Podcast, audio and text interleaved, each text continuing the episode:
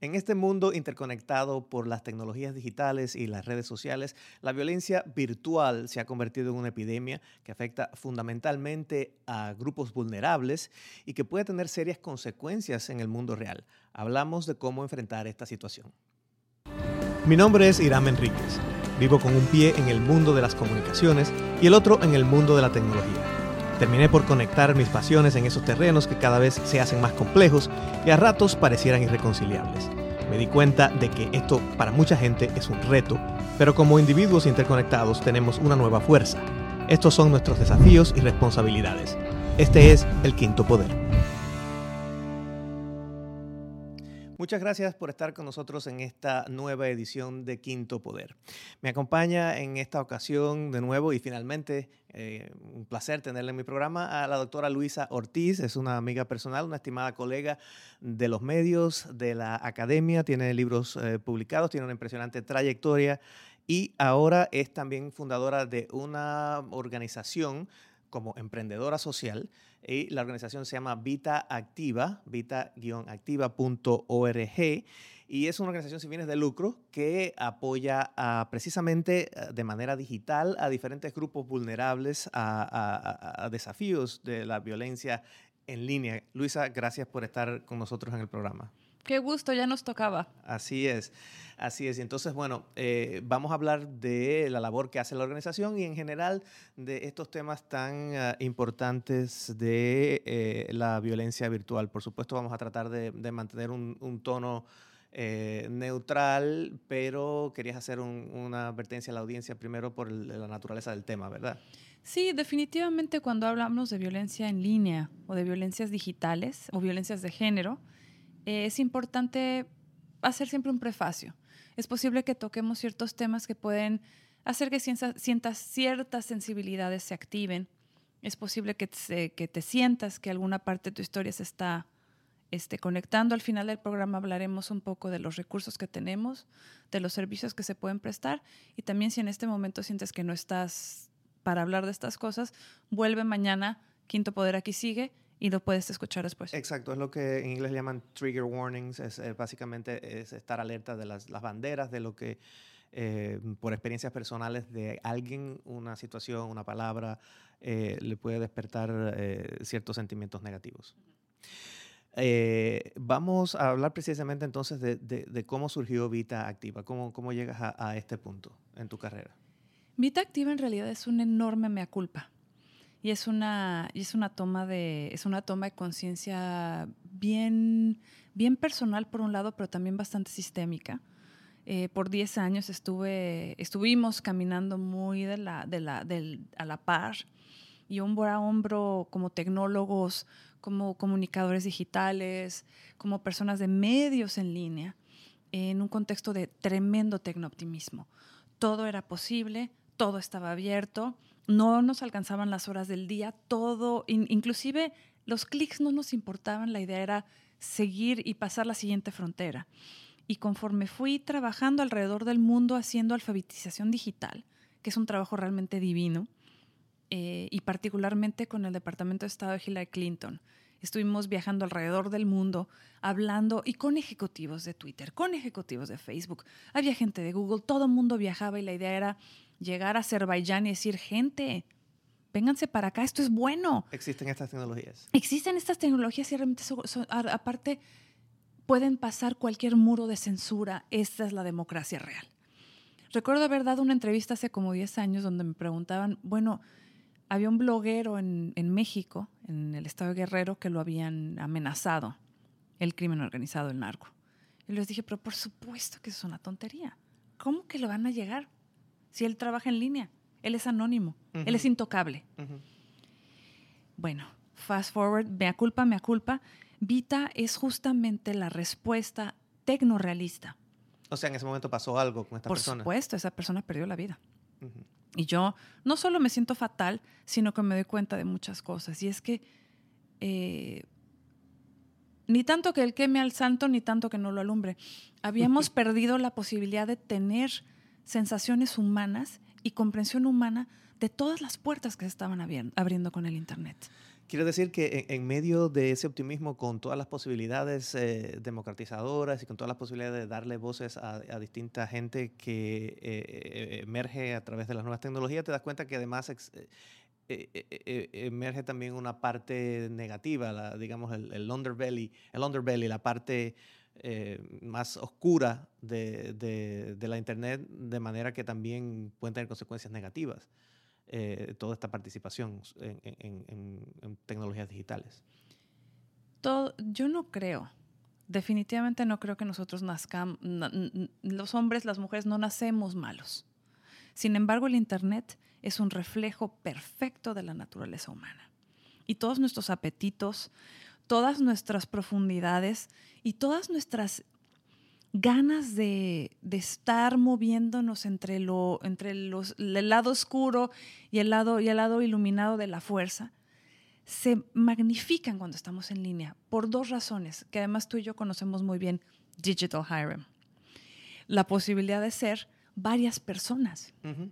No solamente la persona que tú representas, sino la persona que quieres ser, la persona que ansías ser o la persona que además se atreve a hacer cosas que tú no te atreverías en otros contextos. Uh-huh. Y todo eso, magnificado a una potencia gigantesca, nos muestra un ecosistema actual en el que estamos en el nuevo viejo oeste de la falta de regulación completa y además del Leviatán digital 3.0. Y entonces te das cuenta que hay ciertos grupos que son más vulnerables a todas estas, digamos que alguien te pueda encontrar a través de las redes y saber quién eres y cuando eres demasiado abierto, que eres vulnerable de cierta forma porque estás exponiendo cosas negativas o porque estás exponiéndote como miembro de una comunidad, pues eso puede tener consecuencias negativas para ti en la vida real. Me gusta la noción esta de la que hablas de vulnerabilidad, porque nunca lo había visto así y me gusta cómo lo planteas. La vulnerabilidad es una percepción. Y hay un par de mitos geniales. Mito genial 1. Las mujeres somos un grupo vulnerable. No realmente, sin embargo, en temas de Internet somos percibidas como the lowest hanging fruit, el esfuerzo menor y mínimo para el máximo efecto negativo. Y solo ponemos el ejemplo de las chicas, las mujeres jóvenes que son gamers, que juegan videojuegos. Uh-huh. Y el Gamergate, que es un enorme caso similar al Me Too, del que no se habla mucho, pero el Gamergate, y lo pueden seguir con el hashtag Gamergate, como el Watergate, pero uh-huh, de jugadores de videojuegos, en el que mujeres sistemáticamente en los torneos de Minecraft, en los torneos de ciertos videojuegos, que ya ni sé los nombres, perdón, no es mi generación, son brutalizadas de una manera absolutamente increíble. Entonces, las mujeres como un grupo vulnerable, quote unquote, sí, y completamente, por el simple hecho de ser mujeres. 2, personas de la disidencia sexual, personas de género no binario, todo el ecosistema queer, como un atentado completo a lo que sucede, a lo que se entiende como la forma... La normalidad o la forma homogénea de vivir. También, por el simple hecho de manifestarse, por el simple hecho de estar, reciben amenazas, pero también estamos hablando de disidencias políticas, oposición. De periodistas que van a caer en un grupo vulnerable. De claro, forma, también, ¿no? El más vulnerable de todos. Periodistas, comunicadores, defensores o defensoras de los derechos de la tierra, ambientalistas y personas que trabajan en el periodismo de deportes. ¿De deportes? De deportes. La hinchada. Oh, claro. O sea, los fans de un equipo contra los fans de otros y ahora muy recientemente los periodistas que trabajan en la frontera. En la frontera de Estados Unidos y México. Particularmente la frontera de Estados Unidos y México. Gente que cubre migración. Uh-huh. Bueno, me hablaste de un caso simplemente crítico, uh-huh, hace unos minutos, pero veo que me has dado un panorama muy grande de quiénes podían caer dentro de estos grupos. ¿Cuáles son los casos más críticos que has visto en tu experiencia? sin necesidad de dar detalles. Pues hay un caso que me ha llamado muchísimo la atención y que es bastante reciente. Y después les quiero hablar de paciente cero, porque Vita tiene su paciente cero. Como toda novela de ciencia ficción, cyberpunk, siempre hay un paciente cero. Pero uno de los más recientes que me llamó muchísimo la atención, una persona cubriendo uno de los tiroteos masivos en una de las ciudades de Estados Unidos, y reportando particularmente las reacciones de los vecinos, de la gente en este contexto, comienza a recibir amenazas de parte de grupos de supremacistas blancos que consideran que la cobertura es crítica de la administración actual y por ende esta persona tiene que no solamente salir de redes, sino parar de todo esto. Y ese es un caso que ha escalado inclusive a agresiones físicas, atentados contra su propiedad y tipo de manifestaciones o expresiones que irían como con la mafia siciliana en los 30, pues. Cosas muy, muy gráficas y cosas muy, muy fuertes. Y esto manifestándose en fotografías en sus redes, mobbing, que es muchos mensajes de texto inundando páginas completas o perfiles completos con mensajes pro una ideología. Esto me parece que es bastante, bastante fuerte. Vamos a hacer una pequeña pausa, pero cuando volvamos vamos a hablar de ese paciente cero que nos comentaste, y vamos también a ver, quiero preguntarte cómo reconocer cuando uno está en medio de esta situación que quizás uno mismo no sea capaz de reconocerlo. Hacemos una pausa y enseguida regresamos. Muchas gracias por estar con nosotros en esta edición de Quinto Poder. Estamos hablando con la doctora Luisa Ortiz. Es una amiga, colega con una amplia trayectoria en los medios digitales, en la academia y ahora emprendedora social con Vita Activa, vita-activa.org, que es una herramienta precisamente dedicada a apoyar a los grupos que son vulnerables a la violencia en línea. Y estamos hablando precisamente de violencia en línea. Antes de hacer la pausa, hablábamos de los casos más críticos que has visto y me hablabas del paciente cero de Vita Activa. Cuéntanos qué quiere decir esto. Nuestro paciente cero es una persona de género femenino que estoy intentando ahorita mismo anonimizar. Entonces, una persona de género femenino que estuvo presente en la legislatura mexicana durante un momento muy específico en el pasado. Esta persona exhibía un comportamiento muy inusual. Era una persona muy cómoda con su presencia física. Esta persona había tenido entrenamiento en las artes, era una persona que había bailado, una persona que tenía un físico realmente envidiable y que disfrutaba muchísimo de mostrar. Hasta ahora, todo bien. Si tú estuvieras haciendo ahorita un club sándwich, entonces pones la primera capa, que es una persona, una persona de género femenino que tiene ciertos atributos físicos muy deportistas, por ejemplo, es un good physique, y después pones su personalidad pública y después pones redes sociales, lo que tienes es básicamente un sándwich explosivo. No había, durante el tiempo que trabajamos con ella, que tuvimos que comenzar a hacer seguimiento 24 horas, había 3 turnos de 8 horas, mañana, tarde y noche, no había momento del día en el que no tuviéramos algo que ya se llamaba el putómetro, y lo digo así porque así se llamaba, el número de veces que ella era llamada puta, dependiendo de lo que ella traía puesto, ni siquiera de lo que ella decía. Y no puedo decir su expertise, ni tampoco puedo hablar de la legislación, las importantes contribuciones que ella ha hecho a la legislación mexicana. Es una persona tremendamente preparada. Y sin embargo, podíamos mirar qué tan popular era lo que ella decía por el número centenar de veces que ella era llamada puta en línea. Uh-huh. Por el simple hecho de mostrarse, de ser o de existir. Lo que el paciente cero nos hacía pensar, o la paciente cero nos hacía pensar, era en la hipersexualización del acoso y de la violencia y de cómo esto también impacta directamente a una persona en su core, en su centro. Y el problema de esto es que no es simplemente que alguien sienta sus sensibilidades heridas porque le han dicho algo. Es que esto puede evolucionar y convertirse en algo que termine siendo algo incluso de agresión física en algún momento. En un porcentaje de los casos sí. Sin embargo, parte del argumento de todo esto es que el cuerpo digital y el cuerpo físico son un mismo cuerpo.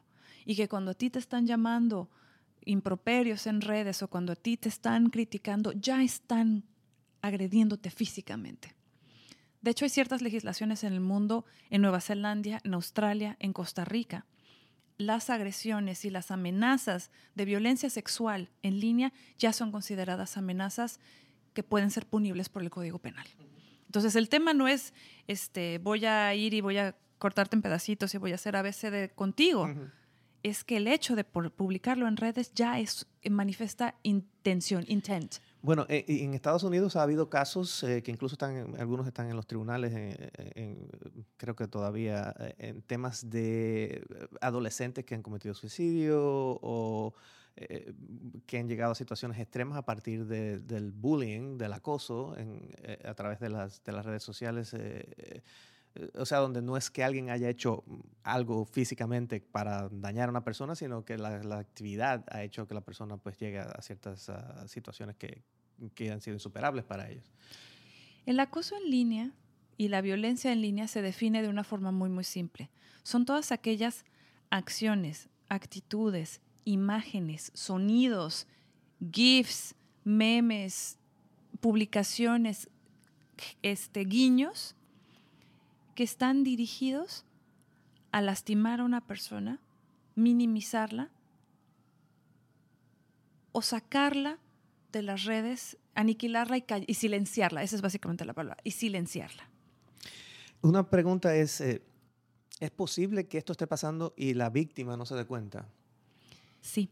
De hecho, el primer paso dentro del sistema de Vita Activa, somos una línea de ayuda, o sea, nos pueden llamar por teléfono y nosotros contestamos. El primer paso es preguntarle a la persona cuándo te diste cuenta que esto estaba fuera de control. Y realmente, pues la metáfora de la rana hervida es la más simple. La anécdota es cómo puedes cocinar una rana sin ponerle tapa a la olla. Y básicamente pones a la rana en la olla con el agua fría y le va subiendo poco a poco la temperatura hasta que la rana está tan relajada dentro del agua que comienza a burbujear que ya cuando está hirviendo ya no tiene fuerzas para saltar. Y esa es básicamente la circunstancia en la que una persona que recibe violencia está. Es tan común para ella o para él estar viendo estos mensajes frente a sí que cuando la cosa está fuera de control ya no tienen sensibilidad. Y entonces llegan, por ejemplo, personas como Lidia Cacho, Anabel Hernández, colegas, Carmen Aristegui, colegas, compañeras mexicanas que están en el ojo del huracán de la violencia en línea. Y tú les preguntas, ¿cómo estás? Bueno, algo bien. Hoy no hubieron muchas amenazas contra mi vida. Cuando una persona tiene la capacidad de desafectarse de una manera tan fuerte, entonces te das cuenta que el tema es, y voy a ser muy enfática en esto, no solamente es irreversible, sino que es irresoluble. Y ese es el enorme bloqueo de la violencia en línea. Cuando la violencia está presente, ya no se puede frenar y no podemos regresar al status quo anterior. ¿Y entonces qué se hace? Ahí me imagino que es donde viene la labor de Vita. Pues mira, ¿qué se hace? En primer lugar, toma mucho tiempo aceptar que lo que está pasando está pasando. Por dos razones. En un porcentaje muy, muy grande, los agresores son personas conocidas. Y eso tiene que ver con un sistema patriarcal, de sociedad, de tirar la piedra y esconder la mano. Hay muchas muletillas de nuestra sociedad y de nuestra actitud que aceptamos constantemente desde nuestra adolescencia, desde nuestra niñez. Es playground stuff, es cosa de juego de niños. Sin embargo, aceptar que esto está en tu vida es el primer paso para comenzar a cambiar. La segunda cosa es que si bien es irreversible, eso no significa que no puedas mitigar los efectos en el futuro. O sea, lo que hacemos con las personas que acceden a la línea de ayuda es tranquilizarse, calmarse, tomar el control y después impedir que la cosa siga avanzando. Y tercero, acompañar a las personas en un camino súper complejo, sin embargo muy enriquecedor, en el que se toman decisiones sobre lo que puede seguir. Yo no soy la persona que te va a decir, acompañamos a la gente para que vaya a denunciar en todos los casos, porque la denuncia es lo único, es lo mejor que hay que hacer. Me encantaría poderte decir que eso es cierto, pero no lo es. Uh-huh. Denunciar también tiene efectos gravísimos. El ostracismo, el backlash, lo que llaman el coletazo después de una denuncia de violencia en línea, a veces es más dañino que la violencia misma. Entonces, lo que hacemos es acompañar a las personas a abrir la persiana un poquito para poder ver lo que está del otro lado y construir una escalera para poder pasar ese muro. Cada caso es diferente. Trabajamos completamente solas. Las plataformas no están colaborando. Facebook, Twitter, YouTube, Instagram no están colaborando. Mucho menos Pornhub, Mega y todos estos sitios que están, digamos, de la mano de este tipo de agresiones. Entonces, lo que básicamente hacemos es construir un contexto de autodefensa digital en el que las personas retoman la agencia y toman el toro por los cuernos. Y me imagino que, bueno, además está decir que esto pasa en un ambiente confidencial y anónimo, ciberseguro, digamos, uh-huh, sobre todo para las personas que están en ambientes, digamos, en países donde hay problemas de la libertad de expresión o de persecución a grupos disidentes o terroristas, o periodistas, y que, bueno, que es donde realmente la necesidad de ser anónimos es un poco más importante. El anonimato es completely underrated. El anonimato debe ser practicado mucho más. Uh-huh. Porque la posibilidad de poderte expresar sin tener miedo a las consecuencias es uno de los derechos que deberíamos de tener en el contexto, digamos, de la sociedad moderna. Vita Activa es gratuita, es anónima, es confidencial y además de todo es holística. Es decir, no solamente estamos trabajando con las personas a nivel físico, sino también a nivel digital. Y todas estas capas de la persona entran en juego. Me encantaría poder hablar sobre las leyes, lo que implica. Además, el anonimato pues, es una forma de estar seguras nosotras también dentro de la línea de ayuda. Y bueno, me imagino que hay muchas interioridades que no puedas revelar precisamente por esa causa. Y obviamente estos son temas que quedarían para muchos otros programas, pero antes que se nos acabe el tiempo, quería también que comentaras un poco ya más al detalle cuáles son esas herramientas que la gente puede acceder y quién puede y cómo puede conectarse con ustedes.